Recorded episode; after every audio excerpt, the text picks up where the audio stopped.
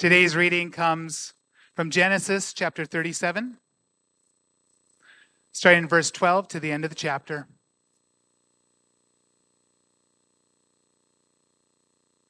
Now his brothers went to pasture their, flo- their father's flock near Shechem.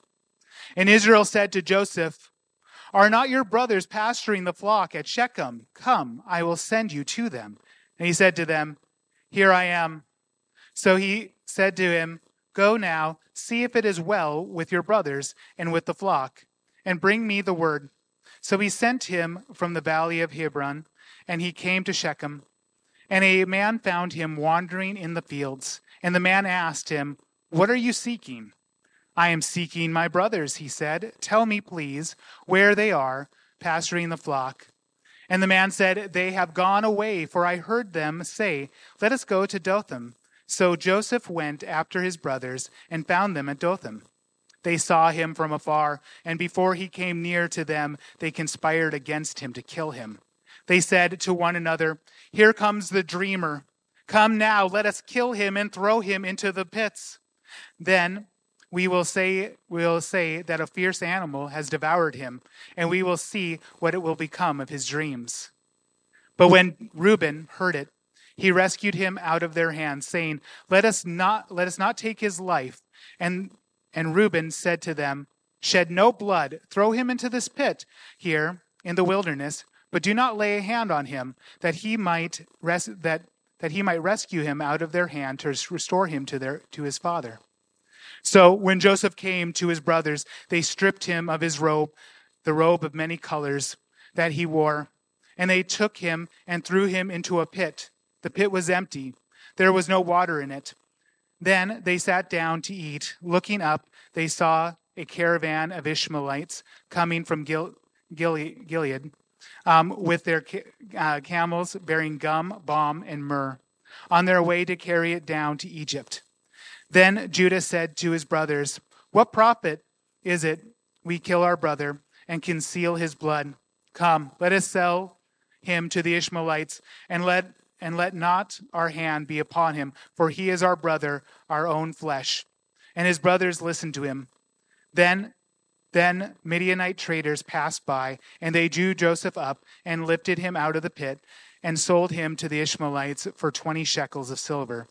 They took Joseph to Egypt. When Reuben returned to the pit and saw Joseph was not in the pit, he tore his clothes and returned to his brothers and said, The boy is gone, and I, where shall I go? Then they took Joseph's robe and slaughtered a goat and dipped the robe in the blood. And they sent the robe of many colors and brought it to their father and said, This we have found. Please identify whether it is your son's robe or not. And he identified it and said, It is my son's robe. A fierce animal has devoured him. Joseph is without a doubt torn to pieces. Then Jacob tore his garments and put on sackcloth on his loins and mourned for his son many days. All his sons and all his daughters rose up to comfort him, and he, um, but he refused to be comforted and said, No, I shall go to Sheol to my son's mourning. Thus his father wept for him.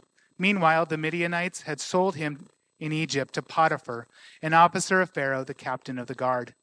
This is the word of God. You may be seated.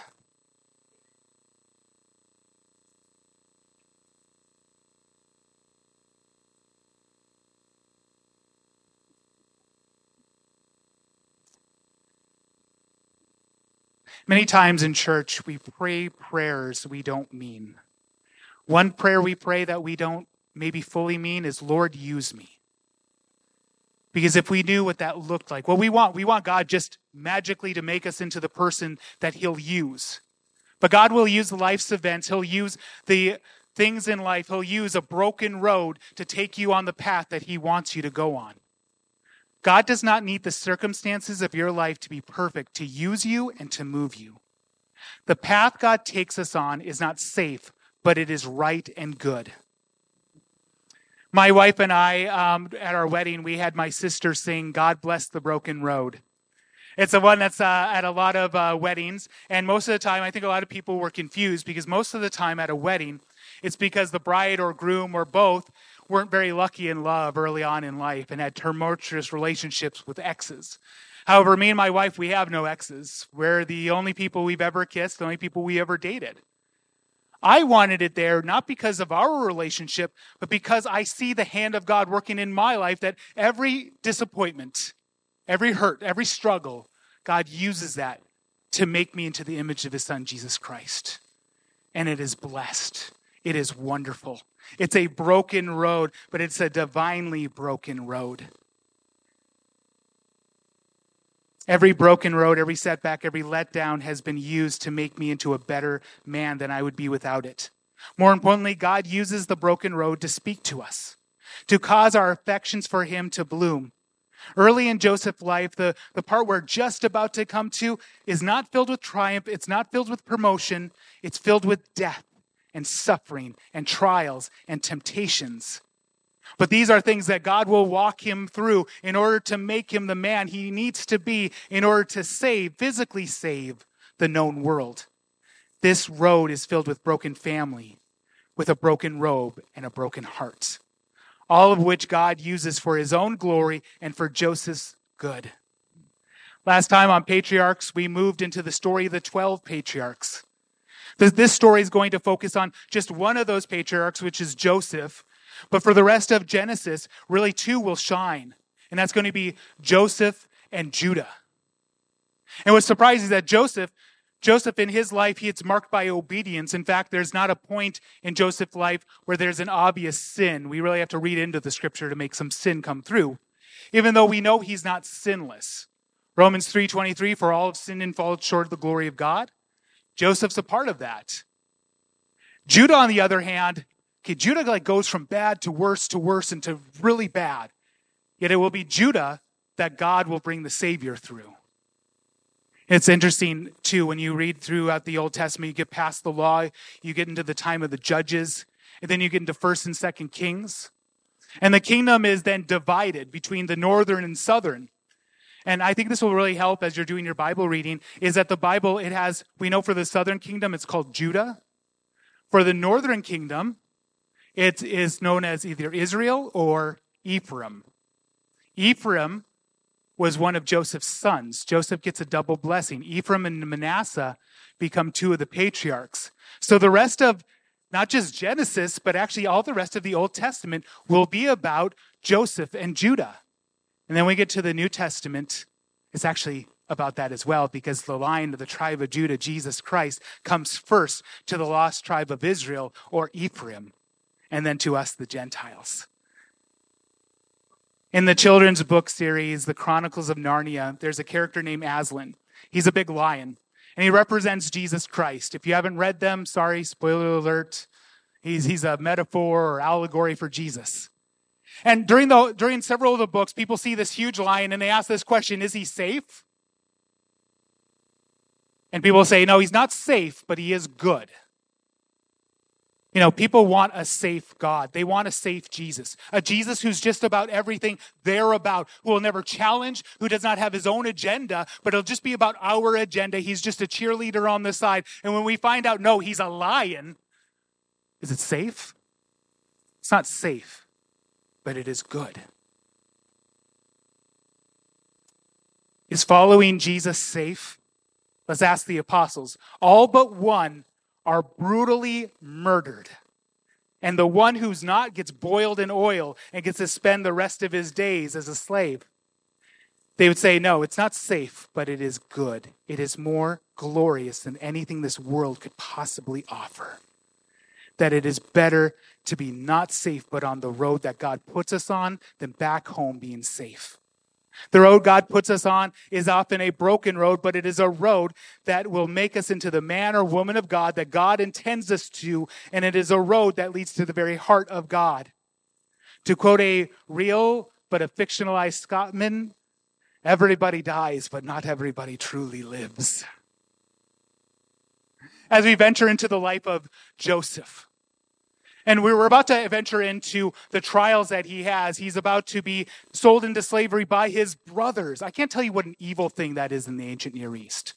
Like, you expect the neighbors, You accept, you, you don't expect, but you're heartbroken if friends do it. But your own brothers, your own family to sell you into slavery, that is, that is evil on a whole other level. Okay, and then he's in this guy's house and then he gets accused of something he didn't do, so he goes to prison and all of these things that are happening in his life. You might think this poor, poor man, but that wasn't Joseph's perspective. He wasn't a victim. And, dear one, if you are in Christ, you are not a victim either. It, you know what Paul says? That all day we face death, but he says we are more than conquerors through him who, faith in him. We often see jesus as the greatest victim but jesus says i lay my life down. No one takes my life from me. He's not a victim.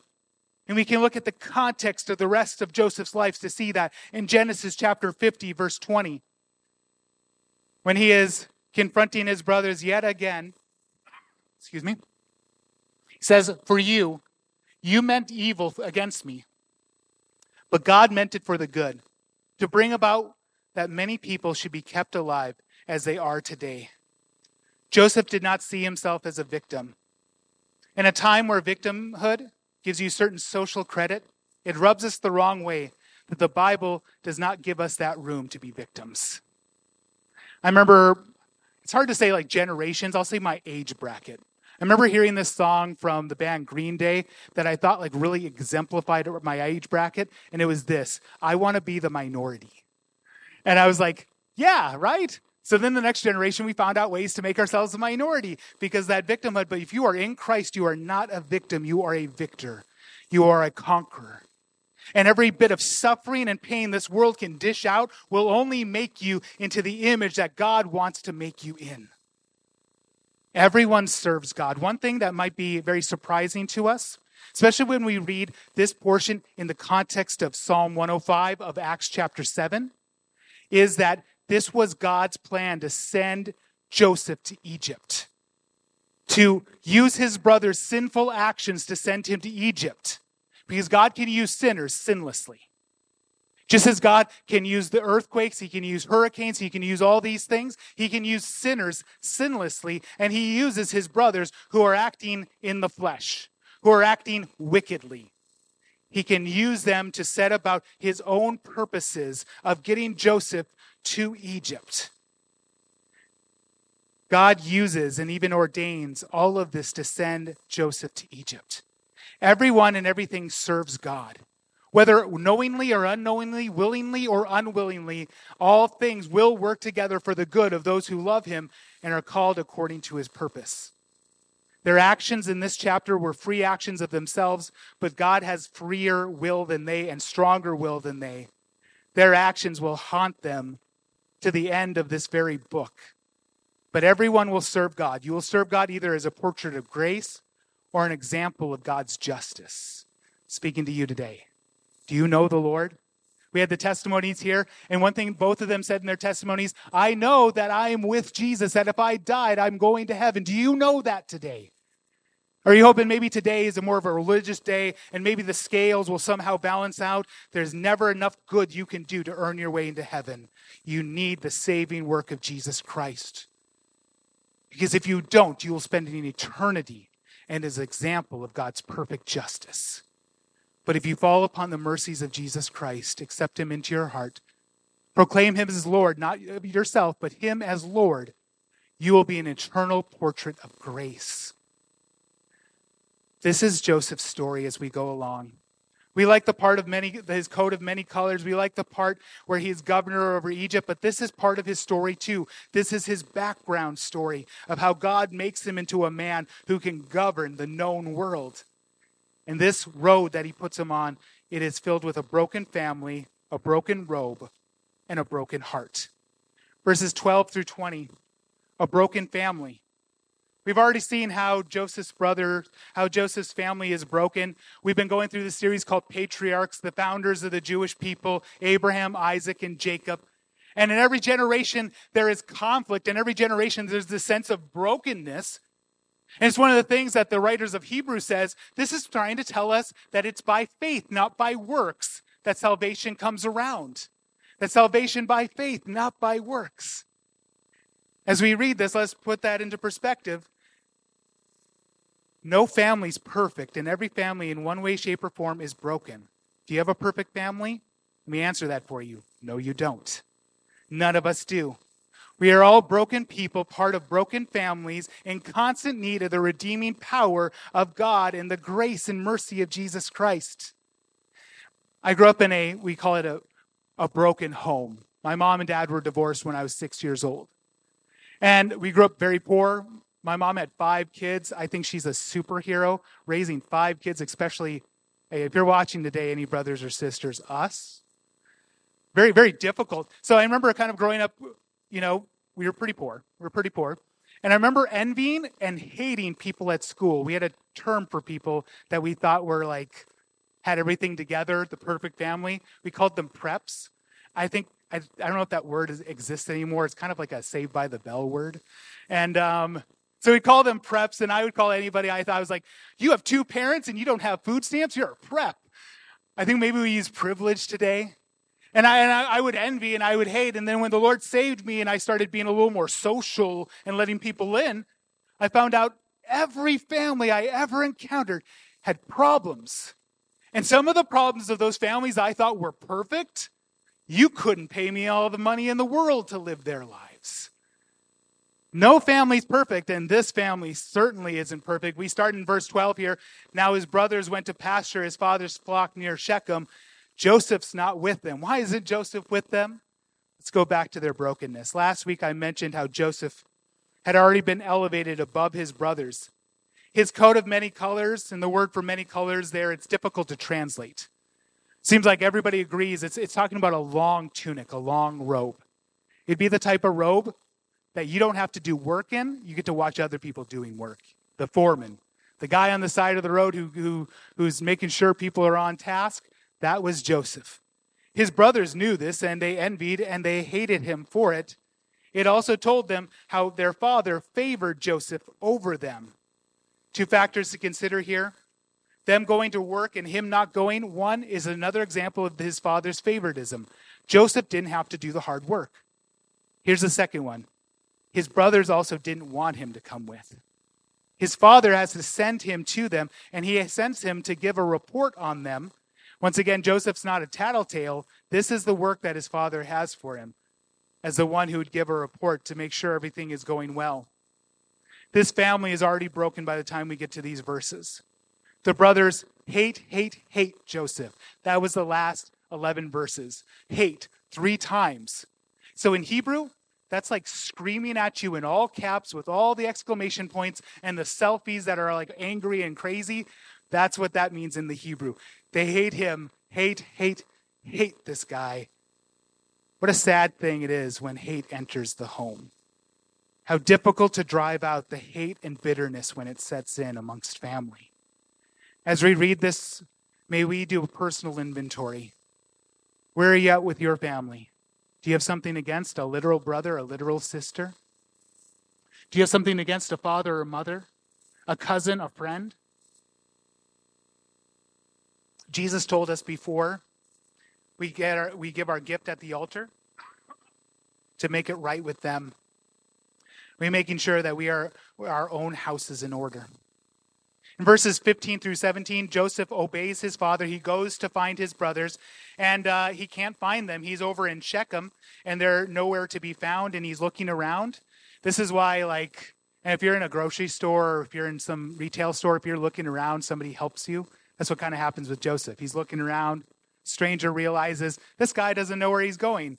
And he just so happens to know where Joseph's brothers are. There's a lot of just so happens in these verses that I've been that I read to you. Nothing in your life is random, folks.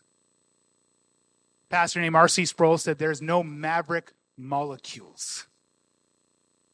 In Shakespeare's um, play, the play that should not be named Macbeth, I'm not I'm not acting anytime soon. Macbeth. There's a line from there that life is a tale told by an idiot, full of sound and fury, signifying nothing. What I just read to you screams against that. No. He goes to Shechem. His brothers are nowhere to be found. And so a stranger who just so happens to know where his brothers are comes to him and he talks with them and he tells him where his brothers. They go, went to Dothan. Here's also something significant. Shechem does not have a road that goes to Egypt, not easily accessible. No trade route goes through Shechem to Egypt. You know where does have a trade route to Egypt? Dothan. So we look at all of this and we're like, okay, it's really sad what happens here, the brothers. This is God's will for Joseph's life, for him to go to Egypt. Now, I'm sure he would have said, I would rather have gone through a different road.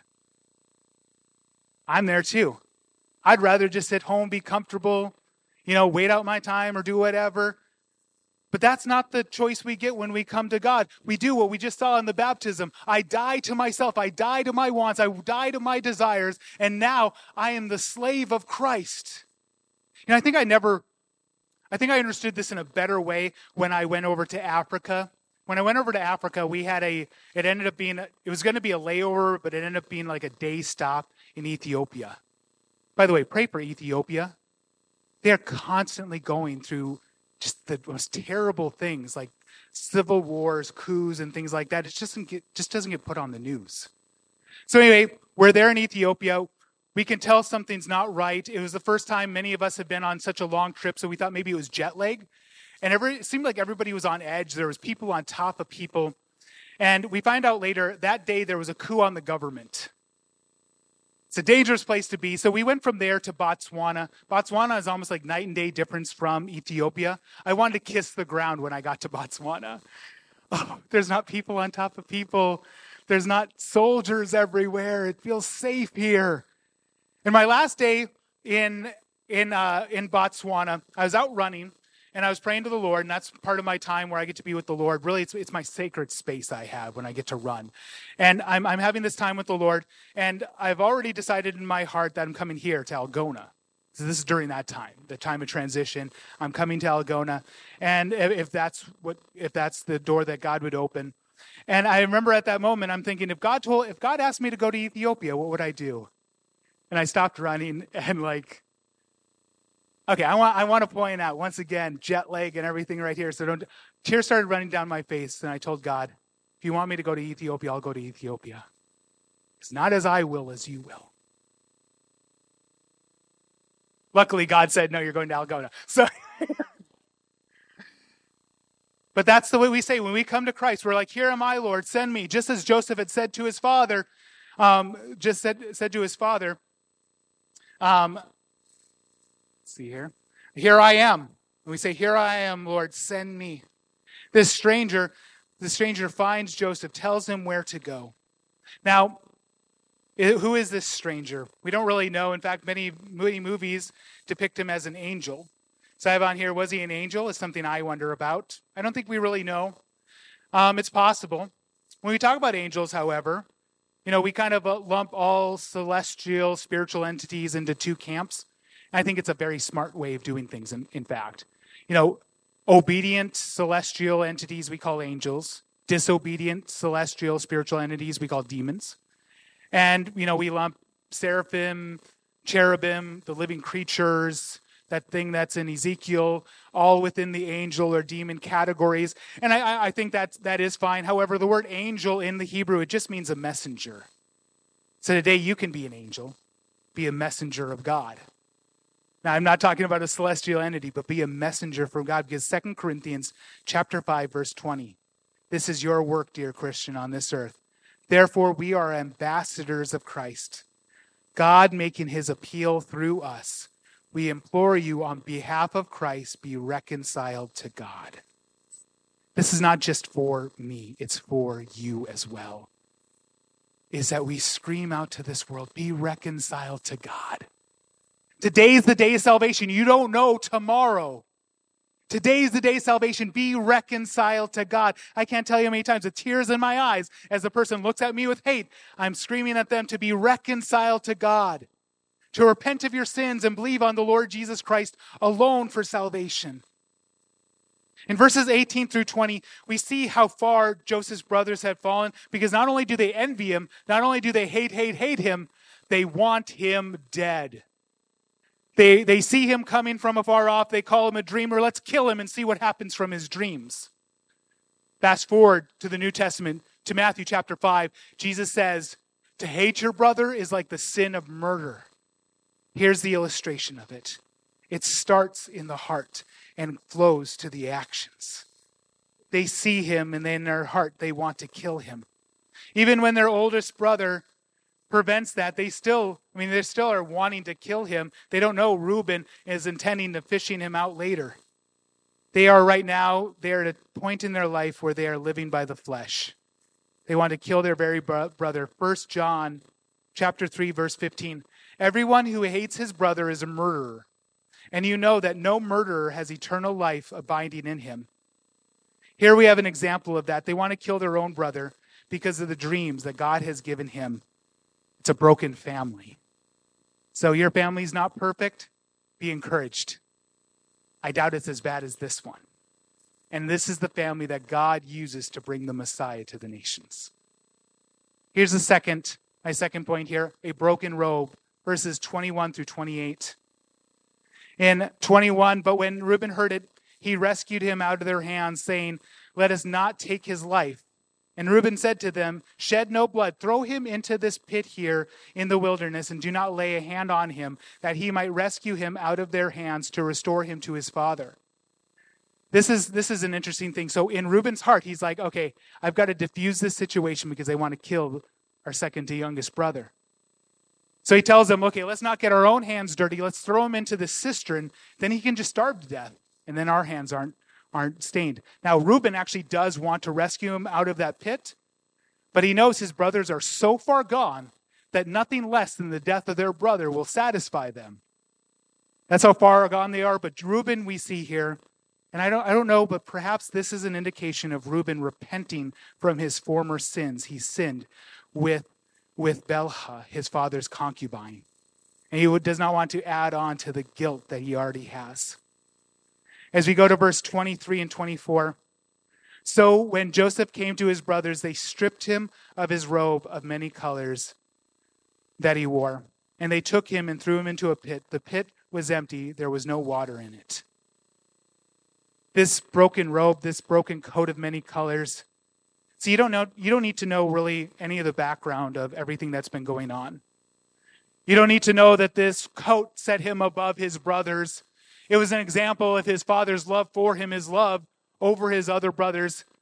Just the image in your mind of a robe that's been shredded communicates that all to you. That this wasn't about tearing a garment, it was a message. We reject our father's choice. Let me go even deeper than that. Joseph's dreams were for him, but they were to his brothers. They reject God's word. As they rip apart his robe, it is so much more than ripping a garment. And when, when God himself, the lily of the valley, the rose of Sharon, the most beautiful thing that could ever exist, that is beyond all of existence, is here on this earth. What do sinful men do? They rip it apart. They see the coat of many colors and they tear it apart on the cross. And just as that was all part of God's plan for Joseph, it was God's plan for Christ of what would be done, the saving of many people.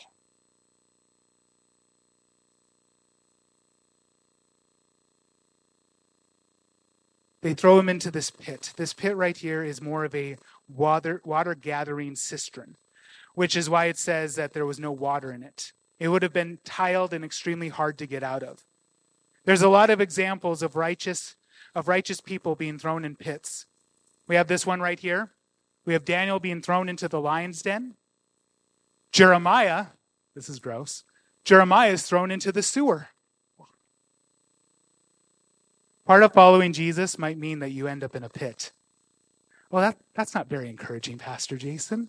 That doesn't make people motivated to do whatever you want them to do. No, it doesn't. But this is the glorious thing in Christ. You know it's all worth it. You know it's all going to be worth it. That I would rather be in the pit with Christ than in the penthouse with the high and mighty. I'd rather be a doorman at the house of the Lord than sitting amongst kings. Verses 25 through 28, we have them coming back here. We have Reuben. it seems like not Reuben, sorry, Judah. It seems Judah kind of comes to the to the forefront of the narrative. And the next chapter after here, we have Reuben as well. His the, story, the narrative pointing towards him. But we have here the, these brothers' hearts are so hard that as they hear their brothers screaming and pleading for mercy, they have a meal. In verse 25, they sat down to eat. And looking, they saw a caravan of Ishmaelites coming from Gil- Gilead um, with their camels bearing gum, balm, and myrrh on their way to carry it down to Egypt. Then Judah said to his brothers, What profit is it if we kill our brother and conceal his blood? Come, let us sell him to the Ishmaelites, and let us not and let not our hand be upon him, for he is our brother. Oh, that's very kind, Judah. Judah doesn't care if he dies or not. Selling him to the Ishmaelites, who knows what's going to happen to him? He just figures, I can get a little money here. There are so many similarities between Joseph and Jesus. Last week I talked about how Joseph is the example of what God will do to a person in order to save people physically from starvation.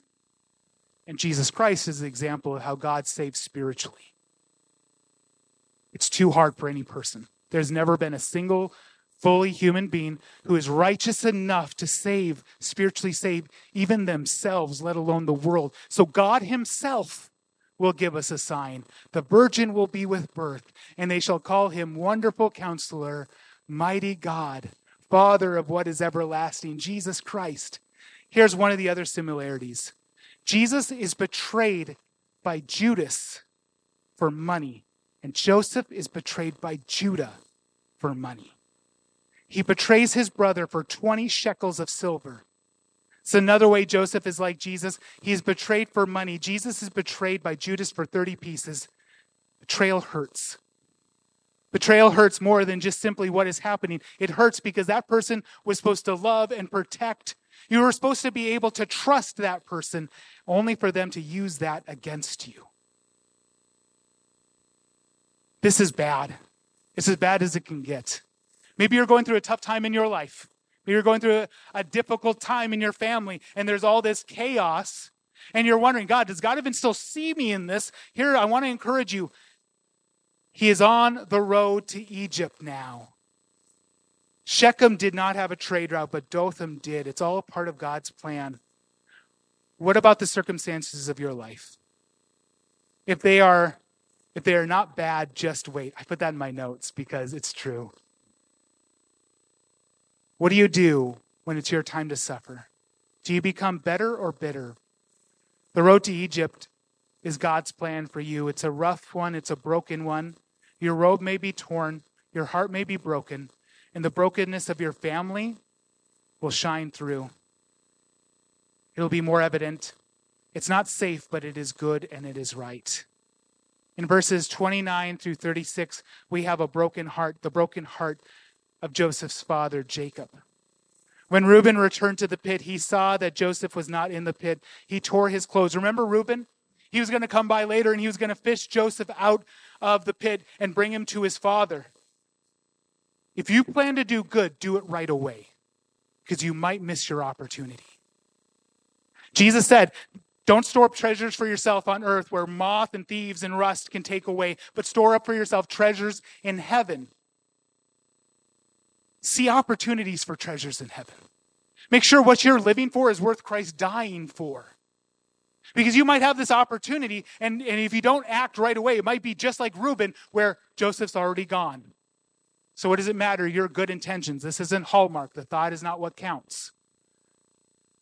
In Sunday school today, uh, Jessica Biddle was talking about this, this conviction of the Holy Spirit on her heart this last year to pray and to pray exactly when you're feeling it. If you know good to do, just do it right away because it's not going to be, you're not going to have like an over overdose of good. If you feel the need to pray, you don't have to say, we sometimes get lead poisoning. We're like, unless I'm led to do that, I'm not going to do anything, whether I think it's good or not. See, if you know the good to do, just do the good. Do the good while you have the opportunity because you might miss your opportunity. Reuben misses his opportunity. He rips his clothes. He thinks his brothers have murdered their youngest brother. Do the good right away. Pray right away. You know, you're not going to pray for somebody so much like they're going to overdose on prayer. Pray for them right away. I'll tell you my personal experience, I feel your prayers when you pray for me. I get strength when I feel weak. I feel my arms being lifted up, like Moses when Aaron and Hur lifted up his arms.